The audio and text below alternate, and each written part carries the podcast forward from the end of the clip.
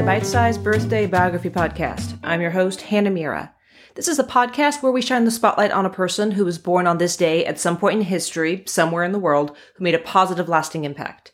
Today, February 5th, we're going to talk about Dorothy Levitt, the fastest woman in the world. So, Dorothy was the kind of woman that got it done. Not only was she the first female British race car driver, she also held the women's world land speed record during her life. She held the world's first water speed record. She was the driving instructor for Queen Alexandra and all the princesses. And she also invented the rear view mirror. And she did all of this with a gun in her glove compartment and a dog on her lap.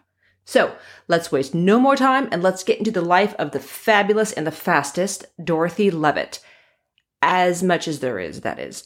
Aside from her birth in 1882 and her death in 1922 at the age of 40, the only years that are recorded of her life are 1902 to 1910. Before and after that, she mysteriously vanishes from all history and records like an automotive brigadoon. Dorothy was one of three girls born into a wealthy jeweler family. Her family was of Jewish ancestry. Her birth name was actually Levi, so her parents changed their last name to Levitt. Pretty much nothing is recorded about her childhood except for the fact that she was a master horsewoman at a young age. Horseback riding was so easy for her that she would later comment that staying on a horse, leaping over hedges at a steeplechase was easier than race car driving. The first mention of her in public records shows up um, as a record of employment as a secretary for Napier and Sons. Just why a young, beautiful woman who came from money was working as a secretary is not recorded. But uh, Napier and Sons was this British engineering firm, and they were known for creating luxury cars. They didn't start out making cars, though. The company was actually purchased from the executors of the Napier estate by the son of the founder. The improbably named Montague Napier was a man with vision for his father's prestigious engineering firm, and he knew that the future had wheels. So when Montague was approached by race car driver and businessman Selwyn Edge, God, these names, to work on one of his racing cars, Montague realized that the direction the company needed to go in was to start making cars. So they began to manufacture them in 1899. The automotive industry in England was just starting to blossom at this point, so Montague got in at exactly the right time. So Montague and Selwyn worked out a mutually beneficial relationship in which Selwyn would drive Napier cars in races and Montague would keep Selwyn in Napier cars. So how did Selwyn and Dorothy actually get together? There's a few rumors and none of them can really be substantiated at this point. Most historians seem to think that Montague and Selwyn were looking for ways to boost sales of the car, but like all motorized things at the time, they were seen as playthings for men only. But some companies, Kodak being one of the first, were starting to realize that they were missing a big part of the market. Women shopped, they looked at ads in magazines, and they liked nice things. Sure, they weren't bringing home the bacon, but they often had a say in how the money was spent. And if a man was going to buy a car, chances are his wife would want one that she could enjoy as well. So companies started to really lean heavily on the whole, our product is so user friendly, even a woman could use it. And the thinking is that Selwyn and Montague started to think along these lines. What they needed was a hot woman to associate with their brand, possibly even to pose in some pictures with their cars. And they didn't have to look past the steno pool. Described as a quote, beautiful secretary with long legs and eyes like pools, Selwyn snatched Dorothy up, quickly promoting her from secretary to his personal assistant. A romance followed suit, but Selwyn also saw in her a brave, adventurous, and high spirited woman who genuinely liked cars and wanted to enjoy the independence that came along with them. Times were changing, thankfully, as the country slipped from the Victorian into the Edwardian era, and with that shift, there came a reimagining of not only transportation, but also functionality versus fun.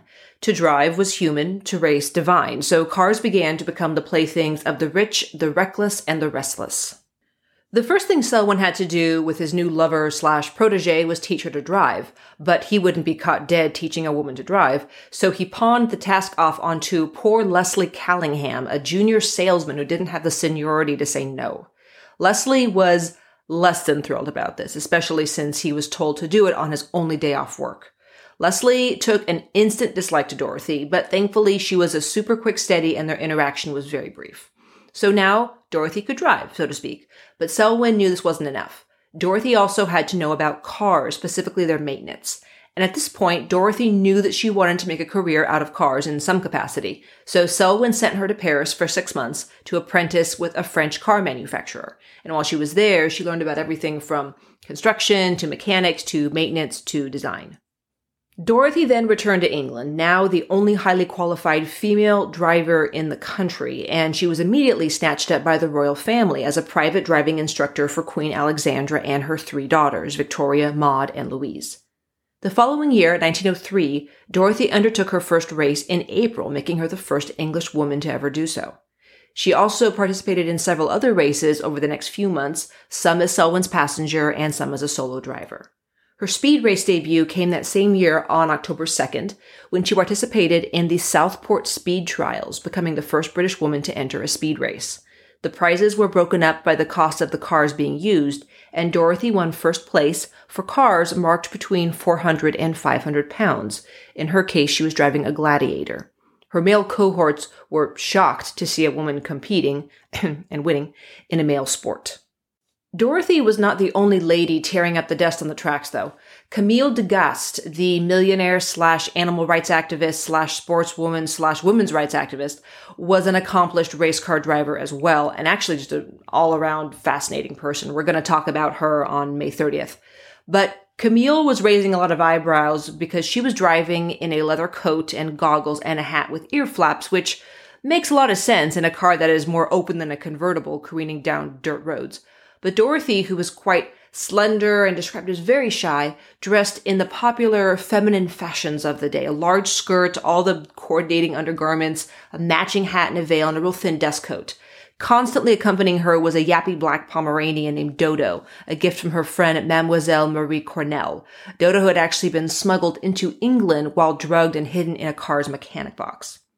Dorothy's family background allowed her the financial independence during this time to live in comfort with her friends in the West End of London, her house tended by servants. When she wasn't racing, she was trout fishing and playing poker and roulette with the goal of breaking the bank at Monte Carlo. Her love of speed earned her not only the title of Scorcher for how she burned up the road, but it also earned her the attention of the police, who summoned her to court on November 6, 1903 for driving, quote, at a great pace. The arresting officer attested that when he pulled Dorothy over and began to admonish her for almost running him over, she replied that she would like to drive over every policeman and wished that she had run over the sergeant and killed him. Dorothy had refused to acknowledge the summons and did not come to court, but paid a five pound fine for speeding. Undeterred, she sped full steam ahead into 1904. She drove the 1,000 mile Hereford light car trial all alone with no accompanying mechanic in her 8 horsepower De Dion car. She was actually in the clear lead to win this. Uh, actually, she was going to win the gold, but the needle valve on her carburetor came loose and waylaid her on the final day of the race. Next up, though, was the Southport Speed Trials at Blackpool, in which she actually won two medals while driving a 50 horsepower Napier. The same year, she also took her love of speed to the waves, winning the inaugural British International Harmsworth Trophy for motorboats and setting a world record when she hit 19.3 miles per hour in a 40 foot, 75 horsepower Napier speedboat.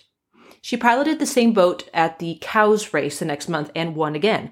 Later that day, she was summoned to the royal yacht where King Edward VII had been watching the race, and he praised her strength and daring, and they talked for quite a while about uh, boats and, and racing.